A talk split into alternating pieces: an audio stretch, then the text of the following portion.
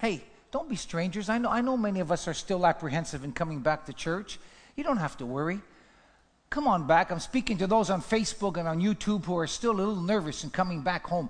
Listen, as, as Novel and, and, and, and Carl, they're going back home, you can still come back home here. You know that?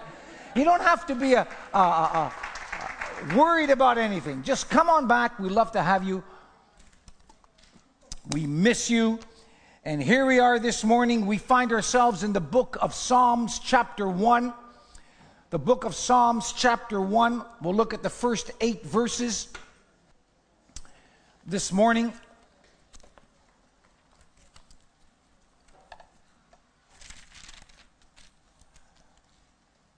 A very well known portion of Scripture, a powerful portion of Scripture.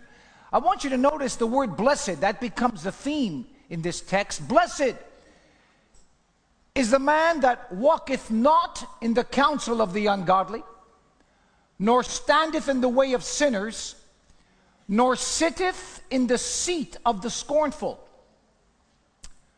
But his delight is in the law of the Lord, and in his law doth he meditate day and night.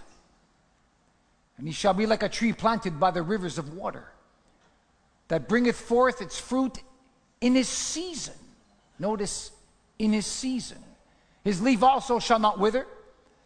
And whatsoever, notice, whatsoever, whatsoever he doeth shall be blessed or prosper.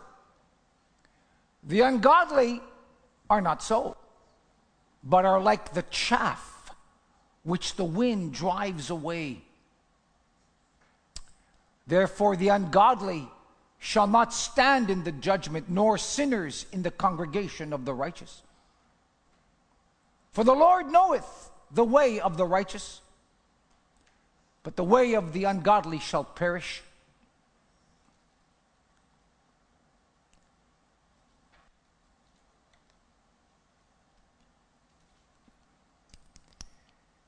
The Lord knows the way of the righteous now, I want you to think about that for a moment, brothers and sisters, as we begin. He knows your ways, He knows who you are, He knows what you're thinking, He knows what you're doing. This morning, we have a very important text that I want to share with you. I've entitled this message, Don't Let the Yellow Grass Fool You. Don't let the yellow grass fool you. Or you're going to stay with me and you'll understand what I'm talking about. Now, as we begin, we can't help but notice similarities here. Blessed, David uses the word blessed several times. And what we see here is David's version of the Sermon on the Mount that Jesus preached. The greatest message ever preached was the Sermon on the Mount that Jesus preached. And he speaks a lot about being blessed. Blessed, blessed is the man who, blessed is the focus and theme. And when we look at the word blessed, in the English language, it doesn't give much understanding. It's very vague and perhaps nebulous. It's not clear. What does it mean? Everybody seems to be blessed. Oh, yeah, I'm blessed. Think I'm blessed. What does it mean to be blessed? We need to ask ourselves that. You see, there's two views in what is blessed or being blessed. There's the world's view. You might even hear ungodly people use the word blessed. Yeah, I'm blessed. Yeah. The world looks at being blessed in a different way than what God says being blessed is. The world says, oh, if I have a big house, if I drive a big car, if I got a nice boat, if I'm making lots of money, if I got a great job, if I, if I get a PhD and I graduate with honors. Uh, you know, the, the world looks at being blessed from a physical perspective. That doesn't mean that that's not true spiritually. God can bless you with those things, but that doesn't necessarily mean you're blessed. There's a lot of people who are very rich who've got big homes that I can tell you right now they might be blessed from the world's perspective, but from God, they're not blessed at all because their God is their money and their homes and their luxury. No, no, the world has a perspective on what it means to be blessed. And the world looks at being blessed from a physical element, from a physical capacity. But Jesus does not. In the Sermon on the Mount, blessed is the what? The meek, the poor in spirit, those who hunger and thirst after righteousness. Being blessed, Jesus says, blessed are those who are persecuted for righteousness. Completely the opposite, the very antithesis of how the world perceives you being blessed. And David speaks of this as well. David's version of the Sermon on the Mount does not deal with the physical realm. We need to understand that. And the premise, of course, is blessed, being blessed. And the truth is, as, begin, as I begin, that every blessing, every blessing that you and I have, this is what I want to set as a precedent this morning. Every blessing that you have comes from God. Every good gift, James 1:27 says, comes from above. And the reason why we need to understand that because because a lot of people don't. And we need to understand that everything we have, even the breath that we breathe, comes from God, that we just take for granted. The fact that we get up from bed and we can walk comes from God. In fact, Acts 17 says, In Him we what? We live, we move, and we have what? Our being. So everything that, we, the very fiber, everything we have, comes from God. We couldn't function, we couldn't survive one day, even one step without God. And so we need to understand that all of this blessing comes as a result of His grace. And I'm going to talk about grace today. Grace gives birth to blessing. Grace has two meanings unmerited favor, but it also means his presence, his empowering presence in your life, his presence, his grace. In him we live and move and have our being. That speaks of his presence in us, his grace. And here's the problem. We begin with the first problem today. And I'll tell you what the problem is. The problem is that many people don't recognize the grace of God in their lives. Why? Because of what they see what they feel and what they go through. And so many times you might go through some pain and you might go through some suffering and some hardships, and you might say, Well, God must not be with me. There's no way God is with me. Look what I'm going through. Maybe some of you have said that. People seem to focus on their pain, on their problems. They focus on the clouds. They focus how dark the clouds are, how, how ominous the waves are. And they're not able to see beyond the clouds. They are naturally minded. They are visually focusing on the now, on the present. And they make their assessment and they say within themselves, if God is really with me, then why am I going through this? Now, I know nobody's ever said that before. They focus on how big Goliath is and not how big their God is. Circumstances, the visual. They're waiting for a grace that will negate their problems. People are waiting for a grace that will alleviate their problems. And because if my problems get settled and the problems uh, have been taken care of, then perhaps I can say that God is with me. They, just don't, don't want to go through anything. They don't want to experience, they want the product, they don't want the process. They don't want to feel any pain, they don't want to go through anything. And if there's any kind of trial or any kind of pain, then they'll say, well, this can't be God. How could this be God? Well, friends, let me just set everything clear this morning. That is absolutely incorrect and a false teaching that has come about the last several years where some preach that if you're going through some kind of pain or some form of sickness or some form of hardship, then, then, then God, God cannot be with you. Something's wrong with you and your faith. And so they're waiting for a grace that will negate any kind of problem or trial. And you know what I call that? I call that elevator Christianity. What is elevator Christianity?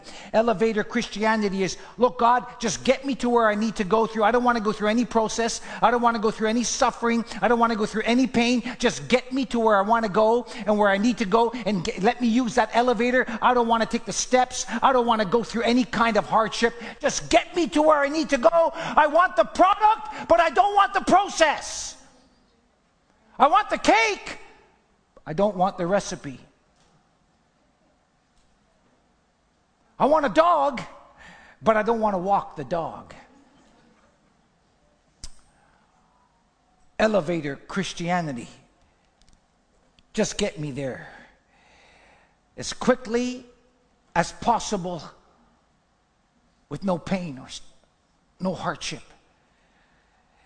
Friends, I have a word for you if you're in that situation. And the word is this with God, there will never be, nor are there any shortcuts whatsoever. Shortcuts with God do not exist. We, in our humanity, we want to do whatever we can as easily as we can. If it's easy, then I'll try it. But if there's difficulty, we want to take another road. There's no shortcuts with God. There's no, there's no drive through breakthroughs with God. God doesn't own elevators, He doesn't own microwaves. When God deals with us, He puts us in His oven and He puts us on slow bake. When God deals with us, He never uses the elevators. He tells us the steps of a righteous man are ordered by the Lord. You got to go through the steps. Yeah, you got, you got to go through a process. You don't just get there. It, listen, the world tells you, just get, get, me, find me a genie in some Aladdin's lamp, and all you got to do is rub that lamp, and poof, uh, the genie appears, and whatever you want, you get. There's a Christianity that preaches that today. Complete lies, deception, and people who preach that are committing spiritual fraud. We don't want any steps no difficulties. But God has no elevators. And friends, let me say to you if you have no steps, you will never learn, nor will you ever grow. For the Bible declares, when thou goest through the fire. Not if, nor does it say when thou goes around the see, you see, we want to go around the fire. We don't want to go through it. Nobody wants to go through it. I understand that. In my humanity, I don't want to go through a fire. I don't want to go through any kind of pain. I want to go around it if I can, and I'll do my best to go around it if it's possible.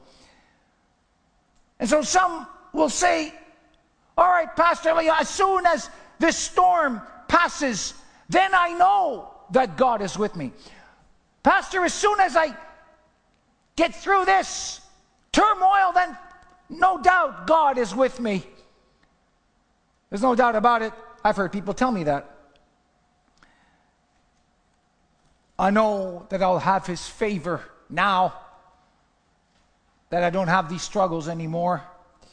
Ah, my friend, that is not true. That's not true at all when you look at the Word of God. The Bible tells us whether things are working out or not, we are still in God's grace. God doesn't operate that way. Did not Jeremiah in the 42nd chapter, in the sixth verse, did he not tell us whether it looks good or whether it looks bad, we will still obey the Lord? Did not Paul tells us that we're to walk by not what we see? We're to walk by faith. We're not going to be walking by what the clouds are telling me by, by, by whether the sun is shining. I'm not going to make my decisions because things look a certain way or things don't look a certain way. I cannot operate the way the way the world operates. I cannot operate in the natural realm by making my assessments and my judgments by what I see or feel. How many times have you heard me talking about feeling? And, I, and again, I have another Christianity. I just talked to you about elevator Christianity. There's another, there's hot tub Christianity. And that's preached today too. God always feels certain things. I don't feel that God is with me. Listen, whether you feel that God is with you is irrelevant.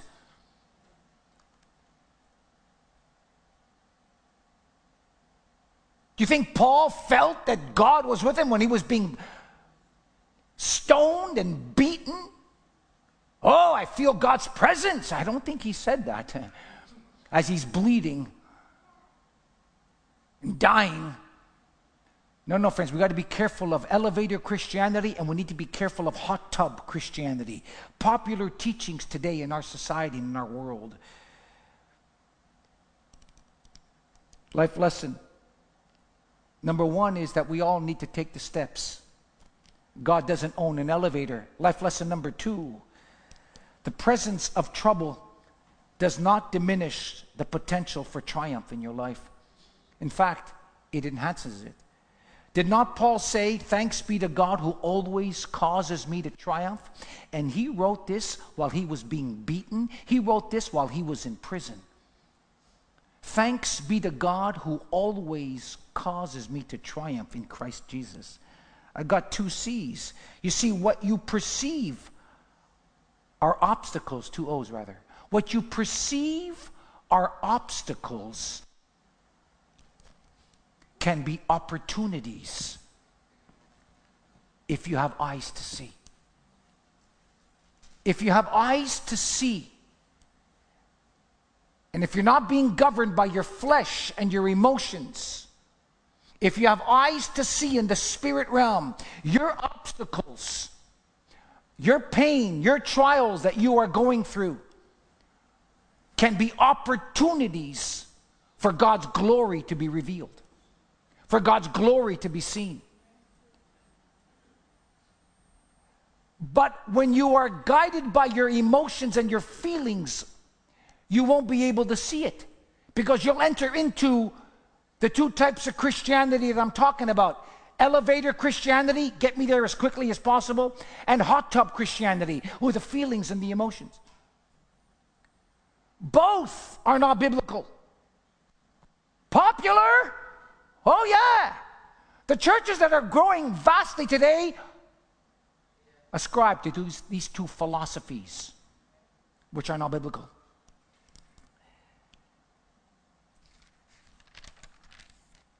See, it's a matter of perspective, and that's what we see in our psalm this morning.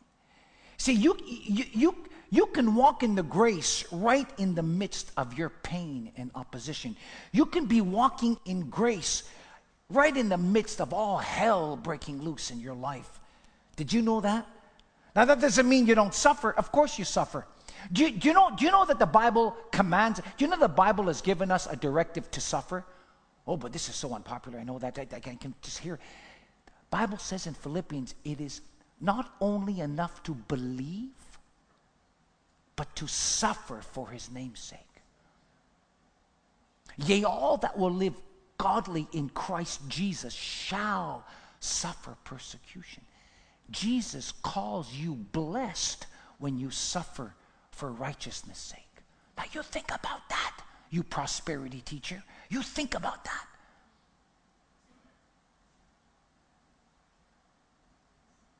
Because something is learned through suffering.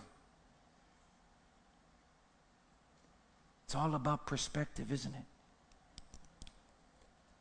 And every time the devil tries to burn you up and tries to destroy you, grace gets all over you. His grace will surround you as the mountains uh, are round about Jerusalem. As the mountains are round about Jerusalem, so is the Lord round about you. Yes, His grace is covering you, His grace is protecting you, His grace is uplifting you. You may not feel it all the time, uh, you may not even sense it all the time, but that doesn't matter what His word says uh, because the mountains melt.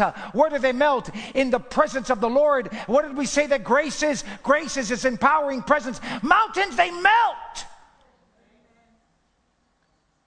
I'm not concerned about mountains. I'm not concerned about all these trials. I, am concerned about being in His presence.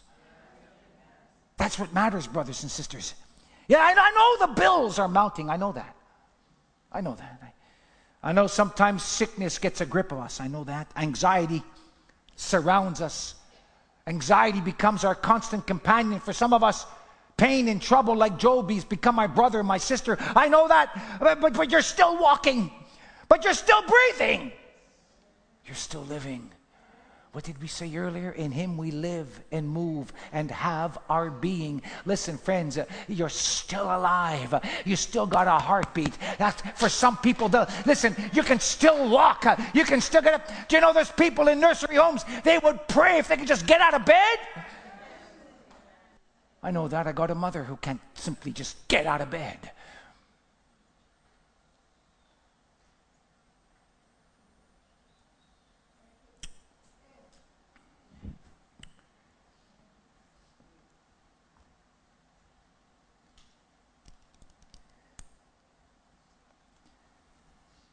See, friends, I can, I can somehow, I don't know about you, but I can somehow hear it.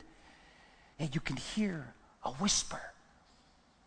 When I'm going through the fire of life, I can hear a whisper in the distance, a still small voice in the midst of the rain, in the midst of the storm. I still, a whisper, a whisper in my famine, in my time of pain. I can hear it. It's faint at times. Uh, it's a still small, but I can hear it as he wraps his arms around me. It's gonna be okay. I haven't left you. I haven't abandoned you. I can hear his voice uh, in the midst of my heartache, uh, a whisper saying, Be still and know that I'm God.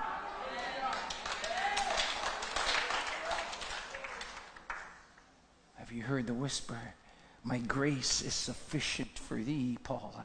My grace, oh friends, is there someone who can shout, I'm blessed? Is there somebody on Facebook here this morning who can shout that I'm blessed? Uh, in Psalm 107, let the redeemed say so. It's time to say so. Open up your mouth and say so. Stop keeping it in all the time. Uh, there's no secret agents with God. Let the redeemed say so. I'm blessed. Not because of me. I don't deserve his blessing. But I'm blessed because of who He is. I'm blessed because of His grace. I'm blessed because He loves me. Let the redeemed say so. Yeah, yeah, yeah. I'm blessed. I've got favor with God. I'm a child of God. I've got royal blood flowing through my veins. I'm a, I'm a royal priesthood. I'm blessed. I'm seated with Him in heavenly places. I'm blessed. He's given me all things that pertain unto godliness. I'm blessed. I'm blessed. If greater is He that's in me than me that's in, I'm blessed. I'm blessed. I'm a joint heir with Him. I, I'm blessed with God, not because of me, but but because of His grace. I'm His workmanship. I'm His workman. I'm His masterpiece. God calls me His masterpiece. That, Mr. President and Mr. Prime Minister, is what blessed is all about. Not your policies. I'm I'm his workmanship. Wow. I'm one of the crowns of his creation. Whoa, whoa. My God, I'm blessed. I, I, doesn't, I don't feel it all the time. I know that. I may not even see it all the time. I know that too. But that doesn't negate the truth of how God sees me. My God. My God, I'm blessed. I'm blessed in the flood. I got three F's for you. I'm blessed in the famine and I'm blessed in the fire. I'm blessed when the waters are rising up to choke me. The devil wants to choke me. And the waters that I'm going through, according to Isaiah 43, it's not meant to drown me, but the devil will take what God's doing in my life to drown me, to destroy me. And when the waters are rising, he will try to drown me. But though David said it, David said it best in Psalm 18 in his hand who reached down and rescued you me and kept me from drowning because I'm blessed. He kept me from drowning. He is my God. He is my eternal God. He's my eternal lifeguard. Yes, only one, the only one who is able to truly walk on water. He's the water walking God. And that tells me that there's nothing he cannot do. That tells me that he's beyond the natural elements. He can walk on water. That means that, that, that there's no obstacles that he faces. There's nothing in the natural realm that God finds difficult or challenging, he walks on water. That tells me that he's the waymaker, that nothing is impossible to those who believe. because of His grace. His grace. Despite all hell breaking loose, I can still sing. That's right. I can still sing.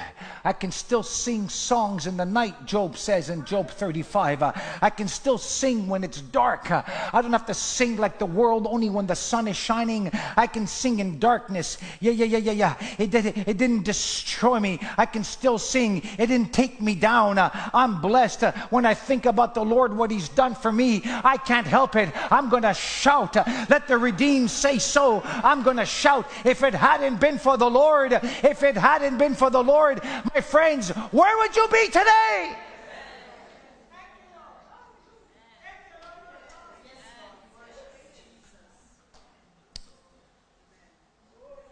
Well, my friends, can I ask you a question this morning? Those on YouTube, can I ask you a question? Some of you on Facebook. Why is it that so many people they get up each morning and they seem to focus in on what is around them. They seem to focus in on their problems and they complain and they murmur and they get off track so easily. Why do you think the Apostle Paul said in Galatians? Melody, you preached a whole series on it. Who hath bewitched you? Who cut you off from running this race? I didn't do much running in, in, in, school. I didn't do much track. I did a bit. But I did run a few events. And I remember this guy, when I was running, this guy came right and just literally cut me off, and I actually fell. That's what the enemy wants. He wants to cut you off from running, get you off track. Who cut you off? Complaining and you're murmuring. That's exactly what the devil wants. And many times, if you heard me say it, what is complaining and murmuring? Nothing but the devil's worship. Did you know that? Because he's allergic to worship and he's allergic to praise. But God isn't. He dwells in the praises of his people. My God, I got to praise him more. Let the redeemed say so. Oh, yes, yes, let everything that hath breath praise the Lord. Listen, do you have any breath this morning? Then it's time to praise the Lord. Let everything that hath breath praise the Lord. Stop complaining with your breath and begin to lift them up with your breath. listen, He's given you an opportunity. He's you might look at the obstacles and you think it's miserable. Those obstacles are opportunities. Praise Him. Those obstacles are going to get you deeper in Him. Give Him praise, my friends. Give Him praise. Is that not what what Habakkuk did? Is that not what Habakkuk did? What a prophet he is. What a prophet he was. Habakkuk, Habakkuk. My friends, he lost everything. He was another Job. He lost his food, his crops, his vines, the oil, everything. His animals died. The man, he had nothing but turmoil, persecution coming. Even his own people rejected him. Habakkuk lost everything. And he had no animals in his stalls. The crops were failing. And what did he do? Did he murmur? Did he complain? Did he get upset? And he had all the right to in the natural realm. But what did he do? Yet, despite all hell, I will praise him. I will rejoice. My friends, listen to me. It's time to rejoice today. I know COVID is what it is.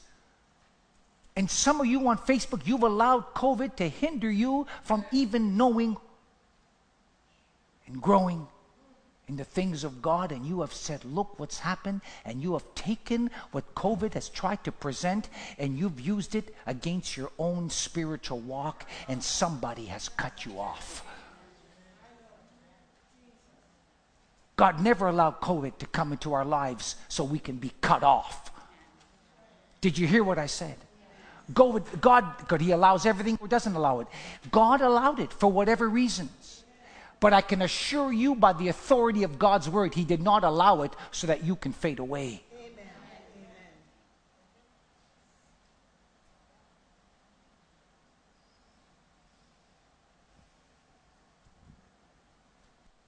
He didn't allow it so we can make excuses.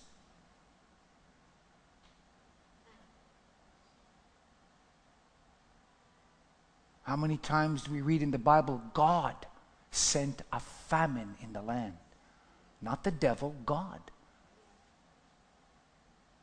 For a reason. And it was the famine in the time of Joseph that caused Joseph to be the prime minister and that caused his brothers and his father to come to Egypt so that Israel would eventually become a nation. It was birthed through a COVID, through a famine.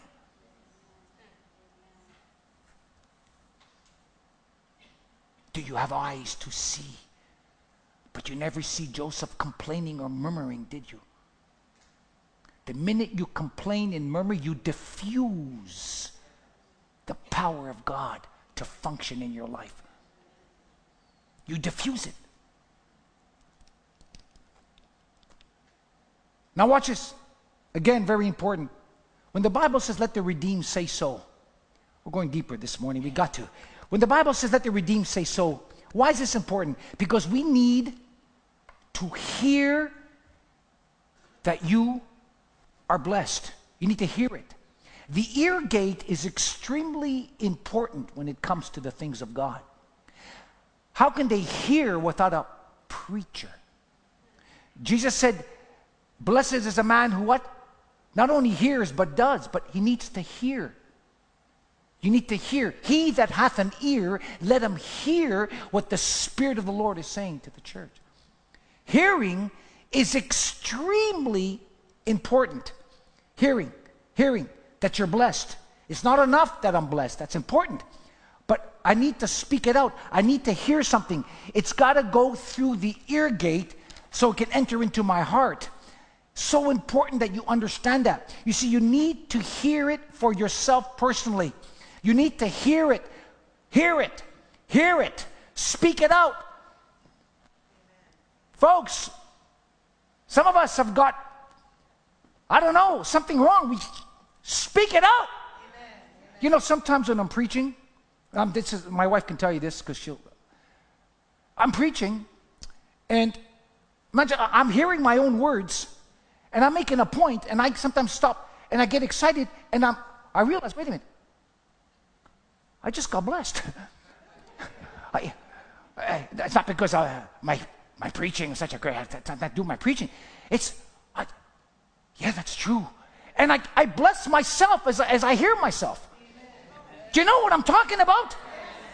I, I, am telling you, you know how many times I'm preaching, and I, you don't know that, but as I'm preaching, all of a sudden I get excited, something, something just, I just heard some truth that's resonated with me.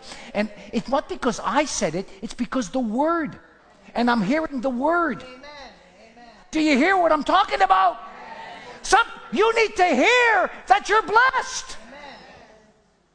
That's why in prayer meetings, if we get blessed when we hear you pray. Are you with me? When we call congregational prayer meetings, that's what it's for. Yeah, you were reaching God, but we're also blessing each other. Need to hear it. Amen. Amen. Gotta hear that I'm blessed because there's so many voices that are coming against me, so many forces that are trying to bring me down.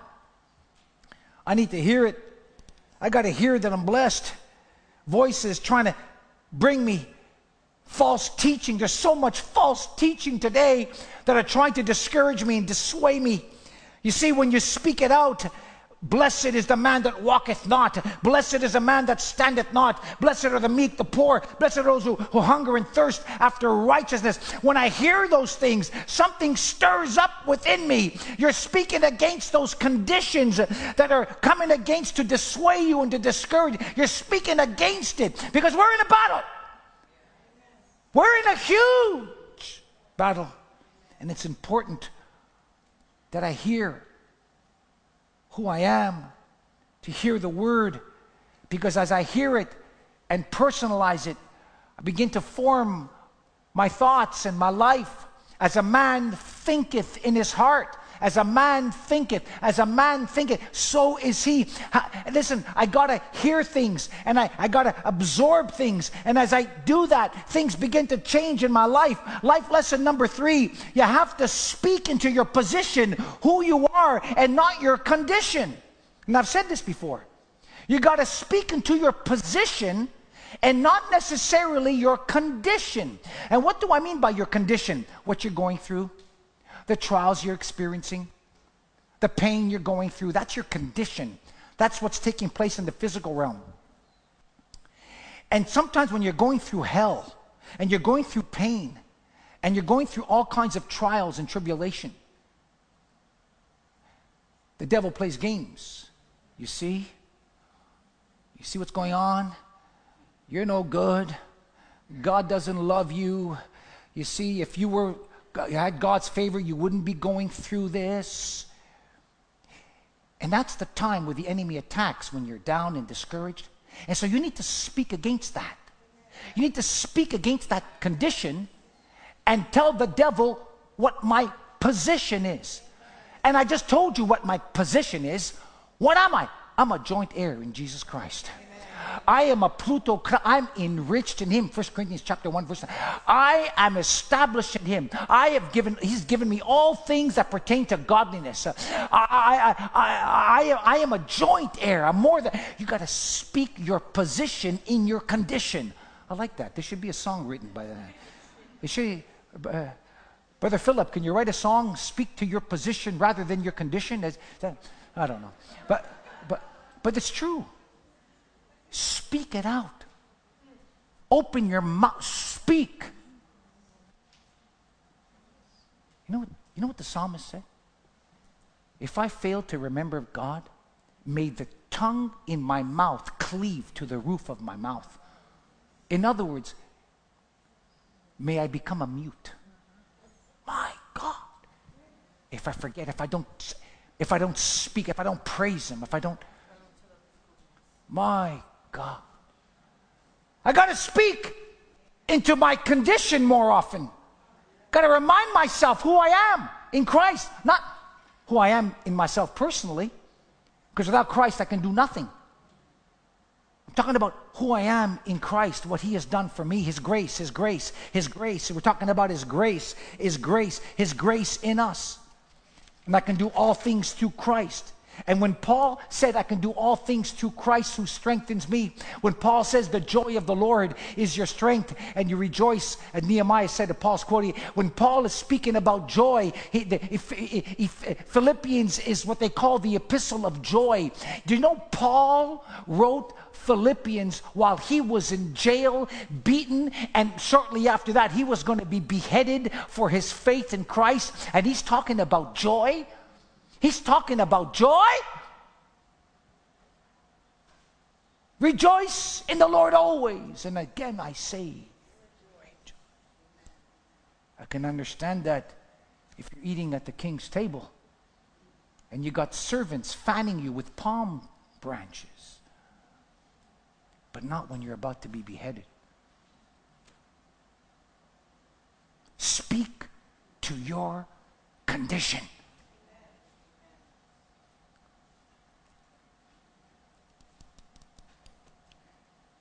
And so, brothers and sisters, in our text, we see that there's a grace all over us.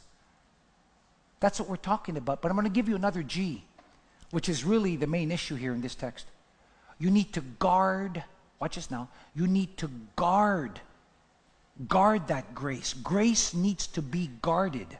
Yes, you got his presence. Yes, you've got his grace. Yes, you've got his favor. I understand that. We've just established that. But number two, I need another G. I've got to guard that grace by how I live. My, the grace needs to be guarded by how I function, what I do. In the process, we talked about process. In the process, in our journey, grace needs to be guarded what I do from day to day. It's extremely important that we under Bible says to guard your heart. It needs to be guarded. You see, friends, the text doesn't tell us what to do first. Did you notice that? David speaks on what the blessed man is not to do. Everyone wants to hear what, what a blessed man has to do. But no, friends, are you ready for life lesson number four? The real power, the real power is what you don't do. The real power is what you don't do, not necessarily what you do. A blessed is a man who standeth not, who walketh not. There's something about what you don't do that is more powerful. at times than what you do do. And the, and, the psalmist is saying, You're blessed if you don't do these things. And there's three things he talks about. And there's only one thing that he talks about to do, but there's three things he says not to do. Isn't that interesting? Normally you would see the other way around doing things, doing things, doing things. But here we see what we're not supposed to do. We always want to know about what we need to do. Well, David is saying, here's what you're not supposed to do. And as you're not doing this, this is what constitutes grace in your life, and you need to guard this. What David is saying, the things that you're not supposed to do, it's important because you need to guard against it. There's two paths in life the broad and the narrow. It's very easy to follow the broad path. It takes a lot of don'ts to follow the new path. And, and, and my skeptics and my haters will tell me, there you go, Pastor Dino. I've had this comments on, on Facebook a lot. Uh, you, you're preaching legalism. Really? So, so, so we're supposed to do whatever we want, and that's fine. And as long as I preach, yeah, yeah, yeah, this guy said, yeah, because we got freedom in Christ. Sure. Did not Paul say in Galatians, Pastor Melody, don't let your freedom cause you to sin? We don't like to hear this today because we are absorbing those two types of Christianity elevator Christianity and hot tub Christianity. Now, you won't find this on Google or these are just names I've made up, but you know exactly what I'm talking about. Grace needs to be guarded. Guarded. Today, everything goes, no absolutes, everything is relative. People trying to distort truth with half truths to, to satisfy their own flesh. And by the way, when people tell me, yeah, you're just legalistic, all they're saying is they, they, they don't want anything because they want to justify their own sinful behavior. So call it legalism. That's just for free. I don't know who that's for, but there it is. Everything's okay because of God's grace, they'll tell you. In fact, I was witnessing to somebody sharing, the, a lady gave me a call the other day. I talked with her on the phone. You, know, you, you, you, you can't preach like that. where's this grace? I said, well, okay, what is grace? Well, well, well, you know, his love covers everything. Yeah, of course his love covers everything. But what does that mean? Well, he, everything's, God will accept that. He loves you. He won't want you. Doesn't want you. and go on. What? So, because God loves me, that means I can do whatever I want, even if it's ugly, sinful, because God's grace? No, friends. God's grace needs to be guarded. I refuse to do anything that caused Jesus to go to the cross for.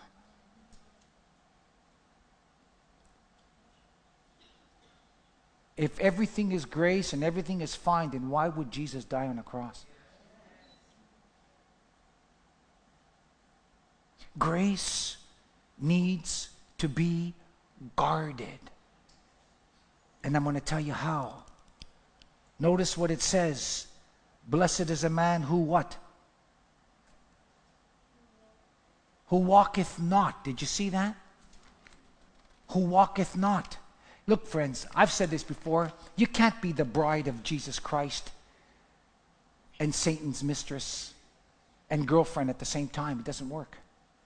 Who walketh not, who standeth not in the way of sinners. There needs to be some kind of distinction.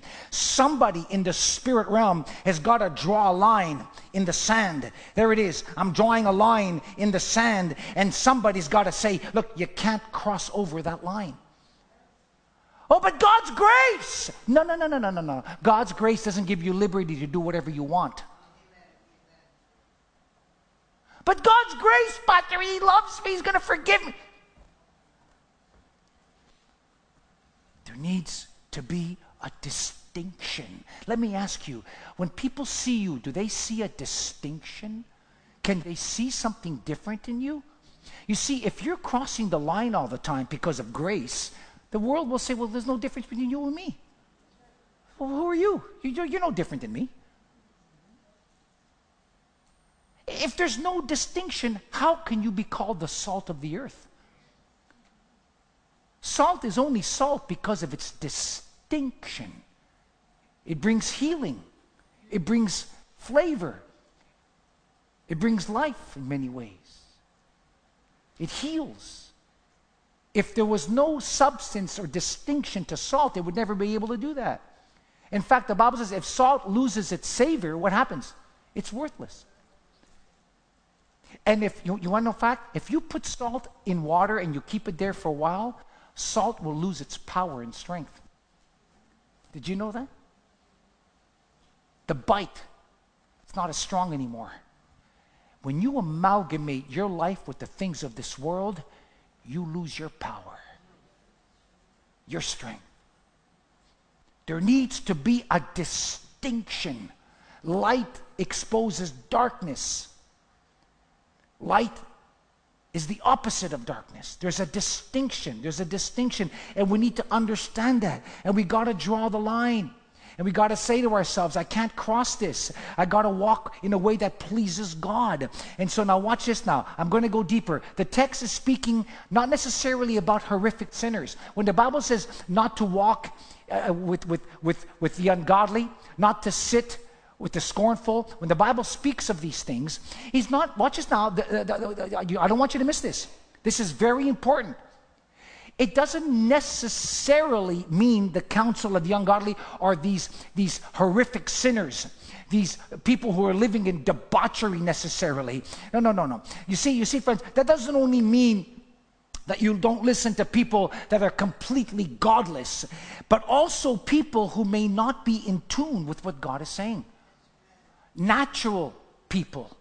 There are a lot of people in the church who are naturally minded.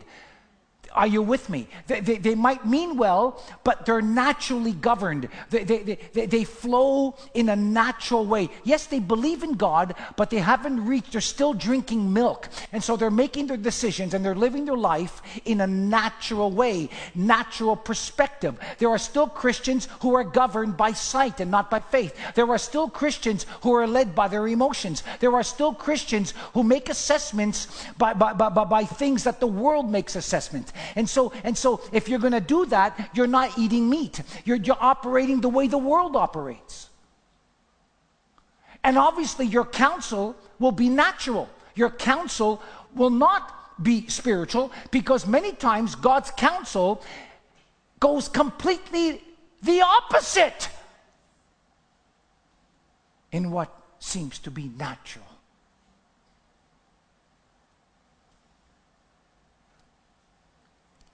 Do you remember Peter? He was trying to protect Jesus from being crucified, tried to stop him from going to Jerusalem. He was ready to fight with Jesus from going to the cross. And, and this is Peter who loved Jesus, who was part of the inner circle, was trying to stop Jesus from going to the cross. He was, he was trying to save Jesus, and he gave him counsel. Don't go, Jesus. Don't go, Jesus. And how did Jesus respond to Peter, the inner circle? Who was the second person in history that ever walked on water? How did he re- get thee behind me? Satan. Satan was using Peter in the inner circle to dissuade Jesus from going to the cross. This was the counsel of the ungodly. What am I trying to say? Counsel of the ungodly are not necessarily horrific sinners. They could be right beside you in the pew. Now, Hold on to your hats. I'm not asking you to look that person beside you. I'm not saying that the person beside you is a, I'm not saying that at all. What I'm trying to say to you is that the counsel of the ungodly can come from people within the inner circle. Oh, I got a sermon here. And we need to be careful, guarded even with that. Be careful. Be careful. You see, Peter thought that Jesus should not go because it didn't make sense to him. It didn't make what did I tell you? Natural, natural thinking, natural judgment, natural assessment can still be counsel of the ungodly. Because it's natural and it doesn't come from God. Yeah, it doesn't come. This counsel is not God breathed, God inspired. It's only based on the natural. Now, you might mean well, I understand that, and yet your advice can steer somebody wrong. Your advice can really hurt someone who's really seeking God. Listen, friends, I don't know how many times, I mean, I, I remember in my own life, I had people try to counsel me, godly people, church people when I was going through a hard time. And I was contemplating whether I should continue in ministry. Not sure if I shared this with you before. Around the 1980s, when some of these well known evangelists backslid, my ministry was affected too because I was living, I was full time evangelism. Uh, I, I, just got married. I was hardly, I, like not even $10,000 a year. It's not very good to support a family for sure. I was struggling big time. The devil came to me. Yeah, you see, you're not an evangelist. God doesn't care for you. you God's abandoned you. Give it up. It was exactly at that time that my first love came to me, called sports, called hockey in particular. And I had three opportunities within one year or so, year and a half, to play professional hockey. What? What was it at that particular time? What wasn't it before? Because the devil wanted to get me off track. Are you with me? When does the devil come to you? When you're at your highest and when you're at your lowest. You see, Dino, God doesn't love you. You can't support your wife like that. If you're really called to preach, why does nobody want you? Look at you, nobody's calling you to preach. Oh, I had that one, that was a big one. And I said, and people in the church said, Pastor Dino, why don't you go play hockey? What's no big deal? You'll make some money and you can come back later. I, I even had some family members tell me. Not once, three different times. Came this close. I was so down and depressed. But there was a whisper in the rain, a whisper in the storm that, you know, it's going to be okay. I found a job at Birks in Montreal and Sherbrooke that, during that time. I was selling, uh, some of you might know the store, Birks. Yeah. There was a little church in front of me. And I would go there for my lunch breaks and I would pray in the afternoon for lunch. I didn't eat, just prayed. Fasted my lunch for several weeks and just prayed, cried out to God. When my, And it was in that time that God opened the door. And Pastor Melly, that's when I ended up with John de la Fresta. It was during that time. God changed my life. But the counsel was Dino, it's okay, go play hockey. What's the big deal anyway? At least you'll be doing what you like. If I would have listened to these so called church godly, one was a board member. I would not be here today. Sometimes ungodly counsel comes from within.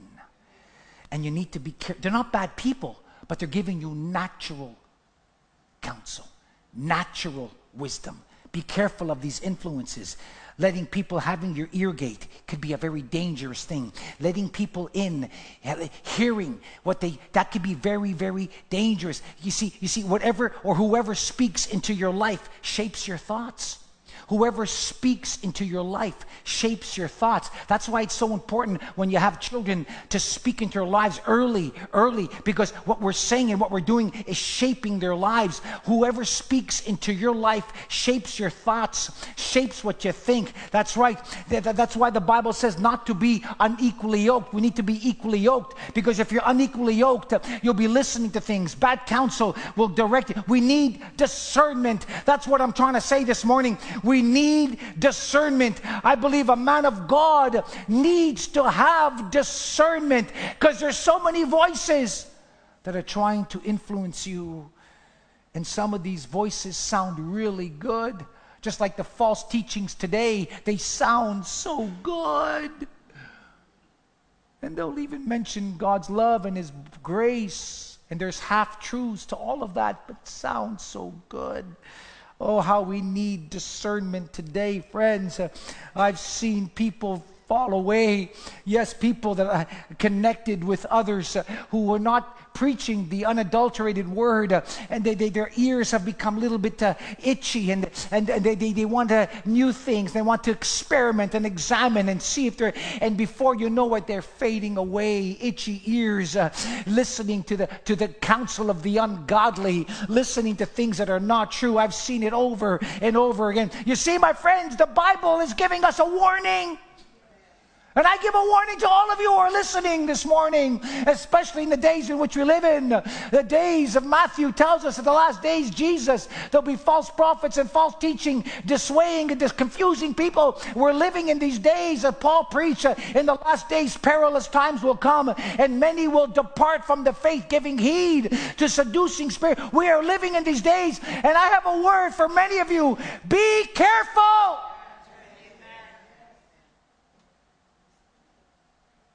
Careful. Grace needs to be guarded, not to walk in the counsel of the ungodly, because often the ungodly are walking in the robes of religion. They're walking in the robes of friendship, even in the robes of a kiss, like Judas. That's right. Be careful. Be careful. Many having a form of godliness but deny his power. Be careful. You see, they might mean well, but they're trying to save you from something that God is trying to take you into. Oh, I got to go deeper. They're trying to save you from something that God wants to take you deeper into.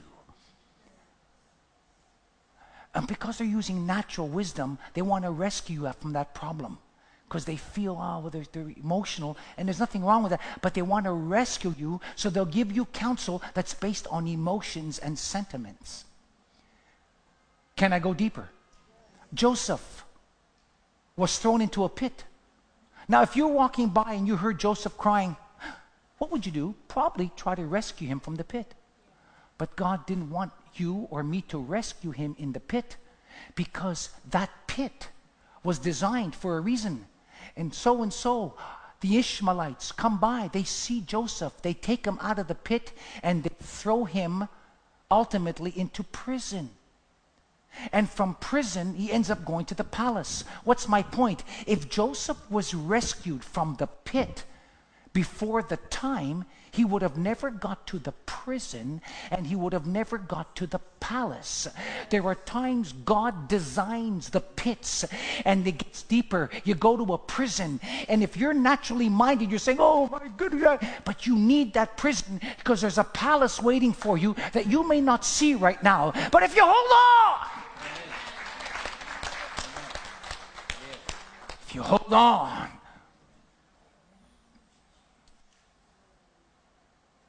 People are trying to rescue you from what God wants to put you in for a reason. I've seen this. Absolutely. And I'll tell you why. Because God doesn't only, watch now, use good things to bless you, but often He uses storms and prisons and serpents and famines. Things that don't make sense. Oh, again, this is not, nobody likes to hear that, do they? But you study the word and be honest, and you'll find that to be true over and over again. That's right. Sometimes God's blessings is not by what He gives, oh, stay with me, but from what He takes away. Sometimes God's blessing is not what He gives, but what He takes away. If you don't believe me, why don't you ask Job? Blessed is the Lord who what? Who gives and takes away. And if you're naturally minded and you are all emotional and you see somebody going, oh, that, oh, no, you can't do that. No, no you, you, want, you want to rescue him, God wants to keep him there for a reason. Counsel must never be given by what you see.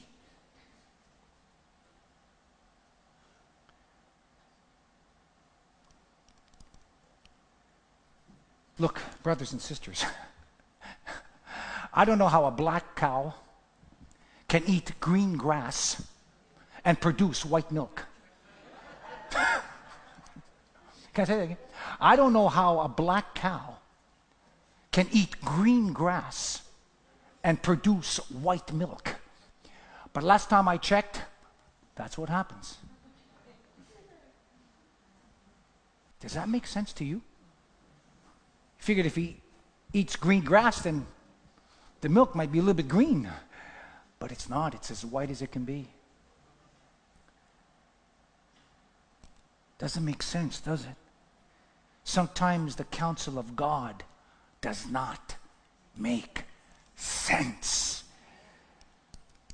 Look, there are times in your life that you don't need to be comforted. There are times in your life that you don't even need to be protected. No, no, what you need is to go through something, to go through that pit, to go through that experience. Imagine, imagine, imagine, friends. Yeah, look, look, if it, you, you, there are things that you have to go through, and sometimes natural wisdom will try to keep you from going through that. They'll do whatever you can, like Peter, to keep Jesus from going to the cross. But God has purpose for what you're going through.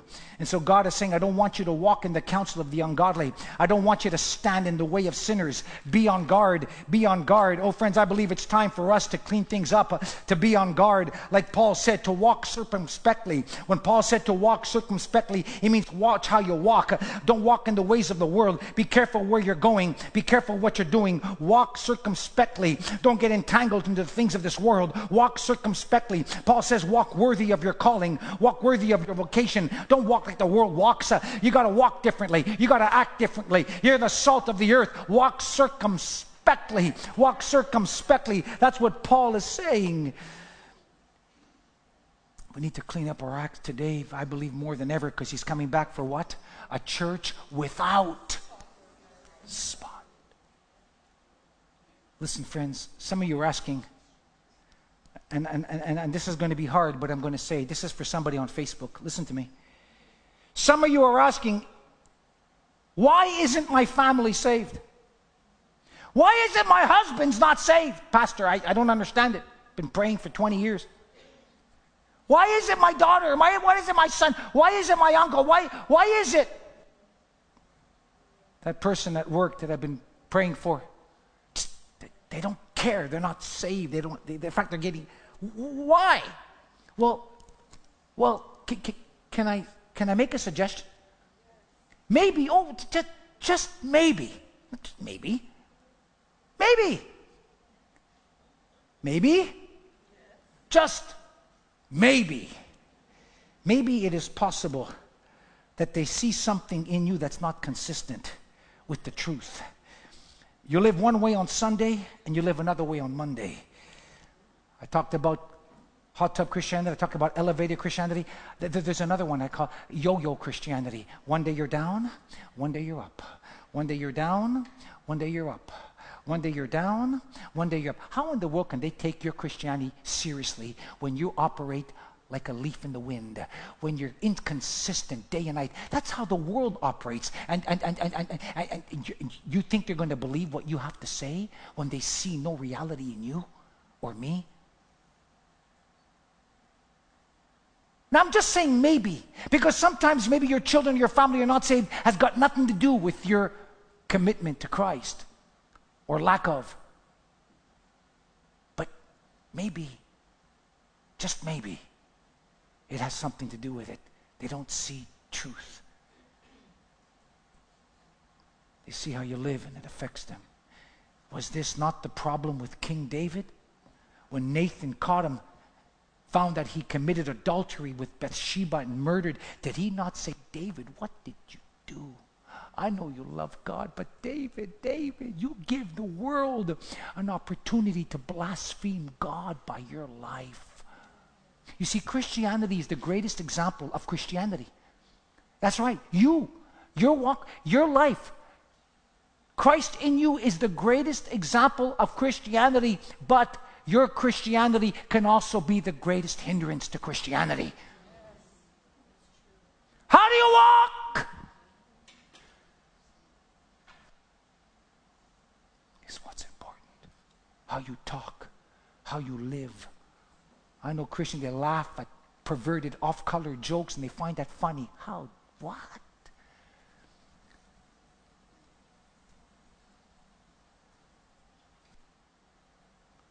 Walk circumspectly. David says, guard yourself. Walketh not in this in this way of this. Standeth not, sitteth not, not, not. Three don'ts. That's how you blessed. Is a man who walketh not, who sitteth not, who standeth, walk not, not, not, not, not, not. I, I know people don't want to hear that today. I know that. But I need to walk differently. And so the Bible tells us to walk not, but, and, but watch now the third one. Blessed is the man who sitteth not in the seat of the scornful. Oh, this is huge. The seat of the scornful. We need to know what does it mean to be scornful? Interesting word. Scornful in the Hebrew, by the way, brothers, it means bitterness. People who sit in bitterness. That's right. Scornful means bitterness. God is saying if you want to be blessed, you cannot be bitter. You cannot be full of scorn. You need to guard against the seat of scorn. Scorn, scorn. You got to watch how you're walking. You got to watch who you're hanging around with, but you got to also guard about being scornful, being bitter. It's so easy to become bitter. Do you know many people are bitter today? Bitter, bitter. Bitterness is everywhere, and it's also in the church. It's everywhere. We need to guard our hearts against bitterness. Now, it's amazing because whenever I preach on this subject, someone will say, Well, you know, hold on, that's not for me. I'm sure glad that brother so and so's here because they need to hear this. Well, if you're always bringing up the past, if you're always saying to, things to put people down, if you always look at the glass half empty, you're bitter. If you're a person, if someone's rejoicing and having something to say, and you'll say, oh, yeah, yeah, but, you know, but.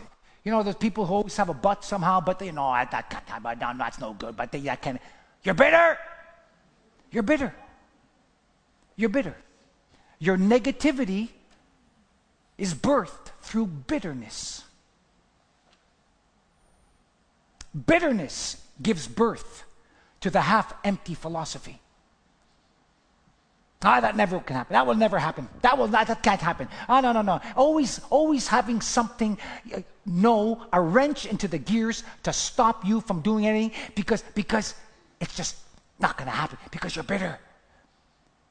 You're bitter, accusing, you're scornful. You have a blurred perspective, you're critical little expect people who are bitter have little expectation very little hope. Listen friends you can't be blessed living with bitterness. You've got to let scorn go. You can't live with scorn and expect to be blessed Listen, whoever you need to forgive, sometimes bitterness comes because there's no forgiveness in your life. Whoever you need to forgive, you got to do it now. I don't know who this is for. Stop waiting for that person to come to you. You've got to take the initiative.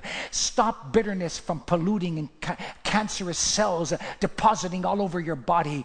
Bitterness must go. Forgiveness must be a part of your life. I know he hurt you. I know she hurt you. I know I I, I know they said they would never and they did did. I understand all that. I, I know they abused you, and I know they said all kinds of evil against you. But, friends, let me tell you something. You've got a choice. Either you're going to allow that bitterness to fester and rob you from knowing God and experiencing His grace, or you're going to deal with it and do what Jesus did. Bless them while they cursed you, bless them while they hurt you, bless them while they persecute you, because you can't be blessed and scornful at the same time. You can't. It doesn't work.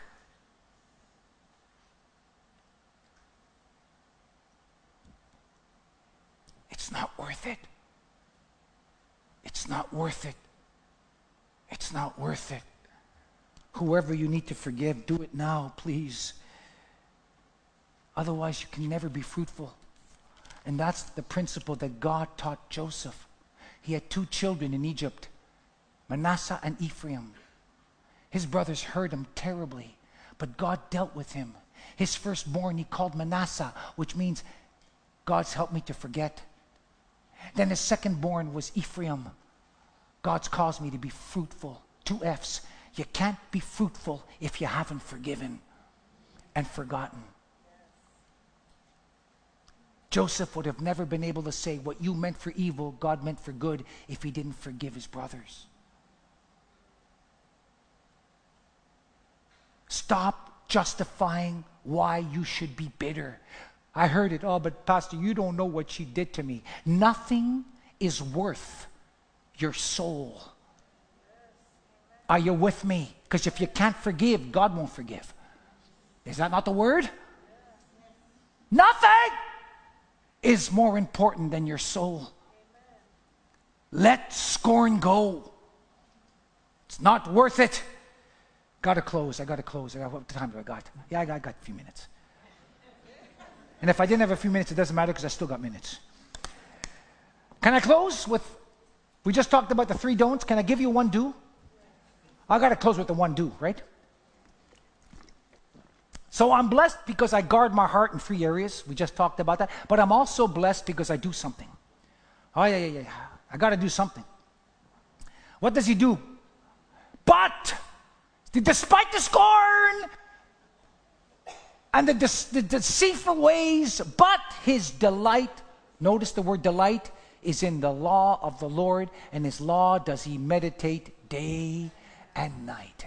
I'll tell you what makes you and causes you to be blessed. This is the criteria that God gives you that you know His Word. Oh, for some of you, you better start opening up the Bible, and for some of you, you better start doing this blowing away some of the dust and start reading and start meditating because the Bible says, I will meditate day and night. Did you see that? Not just day, but day and night. In other words, you are consumed. There's a con- day and night. Did not David say? David said it. David said it. He said it. He said, I'll remember thee upon my bed and I will meditate upon thee day and night. My delight is in your law, in your word. And then in Psalm 37, God says, I will give you the desires of your heart. I had a lot of people, a lot of carnal Christians tell me, That's okay, Pastor Dino. God's going to give me the desire of my heart. I'm going to get that. Oh, really? Yeah, yeah, yeah. You seem to forget one thing. But but but his delight is in the law of the Lord. Do you know his Are you reading? You see, again, this this this Santa Claus Christianity rub the Aladdin's lamp, here appears a genie. No, no, no, no, no, no, no. His delight is in the law of the Lord. That's his desire. That's his passion. Did not Peter say in 1 Peter uh, uh, chapter 2, verse 1, he said, to crave sincerely the milk of the word. I got to start craving. God. The word craving, the Greek means to desire. I got to start desiring. Would you desire you spend time with?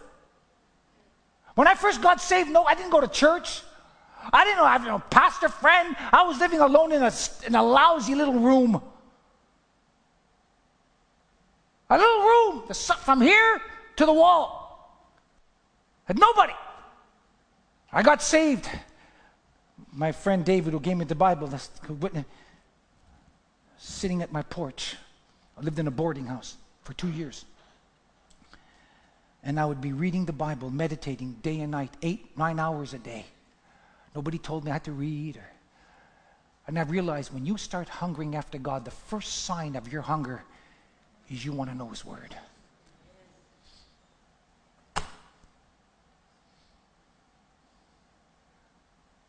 That's what constitutes blessings. Do you crave His Word? What's the result of that? Notice verse 3.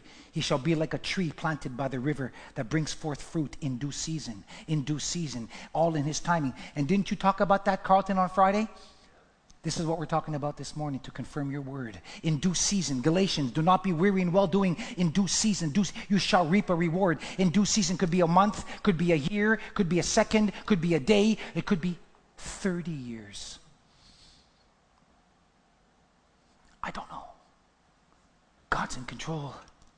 But the point is there do not rush the season. That's a word for somebody. Do not rush the season. I've tried to do that and I failed. Do not rush the season. You just do your part. You don't walk in the counsel of the, you do, don't do follow the don'ts. And, and, and if you're reading and studying and praying and you're seeking God, God don't rush the season. God's going to do something. Listen, don't complain about the winter. Don't complain about the winter. That's what the Bible says. Yeah, yeah, you got to praise Him through the winter. Don't complain with the of the winter. The winter has purpose. Don't let the yellow grass fool you. That's my title. For the true, put that scripture back again, please. Look what it says. Watch what it says. He shall be like a tree planted by the rivers of water that bringeth forth his fruit in season. His leaf shall not wither, and whatever he does shall prosper. His leaf will not wither. Leaves wither during dry times. In the winter times, the leaves are gone. In that dry season, the leaves are gone. There's no life. It will not wither. You might feel like you're withering. You might be going through hell. Listen, the sap will come, the sap will flow. The vine will yield its fruit in due season. Your leaf shall not wither. It's emphatic. Despite the winter, despite COVID, there will be fruitful season. That's his promise. So hold on, friends. Now, Pastor, wait a minute. Leaves. Leaves. Leaves don't have fruit. Isn't that why Jesus cursed the fig tree? Because there was no figs? Ah. Yes. But what this means, that God will sustain you in the winter season, in the midst of the pandemic, in the midst of winter, in that cold season. Stand firm in that storm. You see, it wasn't your season yet. It wasn't your season yet. It wasn't your season to be fruitful. God had you in the pit so He can bring you to the prison eh, to get you into the palace. It wasn't your season yet. You're still in process. He that's begun a good work and you shall complete it. You're still in process. The season hasn't come. You're, you're, you're, you're being seasoned. You're being seasoned. You're in process. The dry time has purpose. And despite however, the dry time. God is working. He hasn't abandoned you. He's preparing you for that moment. He's preparing you for that hour. He's listen. I'm going to tell you something. The grass might be yellow, but it doesn't mean the grass is dead. Are you with me? Nadia, do you remember this story? Do you remember this? When we moved to Moulin Rouge, we first moved from Montreal. We came to live in Mississauga. We pastored um, Howard Park downtown. Anyway, we were living in Moulin Rouge in Mississauga. We had a little townhouse. And do you remember that when we moved in, they started putting the grass later after we moved in, and our neighbor Joe, anyway, they put in the grass, but Joe was, didn't move into his condo, his uh, um, townhouse yet. So they put all the beautiful green grass was outside, but he wasn't there. So he didn't water his grass. I was watering it every day, my grass, and it was nice and green. He, did, he wasn't there. His grass turned so yellow it looked like straw. Do you remember that? Remember that now? I said, poor guy, I thought his grass is dead. It was so yellow, that's why I got this title. It was so yellow, it looked like straw. I'm not kidding you. It was dry, and I, I went to feel right near my grass. I said, what is And then Joe eventually moved in. And the, the, I think two days later, it began to rain. And uh, he, it rained, and then he, I saw him watering after that. And I, I didn't see his backyard for a period. About two weeks later, maybe 10 days later, I went into a shock. His grass was completely green. I thought it was dead. Don't let the yellow grass fool you. Don't yet let the time of your yellow experience, the time the grass seems to be withering, don't let it fool you. God hasn't abandoned you yet. The rain is about to come. something's about to happen. Something's about to happen. Something's about to happen. His what? Leaf shall not wither. It shall not wither. God has not abandoned us. My season hasn't come yet uh, because His word have I hid in my heart. Uh, spring is around the corner. Yes, there's a new season. Logos, uh, spring is around the corner. There's a new season coming. Yes, He's the God of the mountain and the God of the valley. Oh, yeah, yeah, yeah, yeah, yeah. This is the year I've got to hold on. I, can, I can see the grass turning. It's a new day. It's a new season. The latter rain is going to be better and greater than the former rain, my friend. Oh, there's joy that's coming in the morning. Though tears may endure, there's joy. There's joy. A winter's about to end. I can see the I can see the, the fruit rising. I can see it, friends. I can see the grass turning. Oh my God, uh, my God, something's about to happen. We're believing God for great things. Can you stand to you? Can you please stand with me? Please stand with me. We're gonna we're gonna pray. We're gonna worship the Lord. Will you stand with me today? Stand with me. Your season, your season is coming, friend. The grass is turning. Your leaf shall not wither. God is about to do something because you've been meditating on God, because you've been seeking God. Something's about to happen. I know many of you have been crying out to God. Logos, you've been crying out. Something's about to happen. Don't give up. Don't give up in the storm. Don't give up in the rain. Don't give up. The grass is about to turn. Melissa.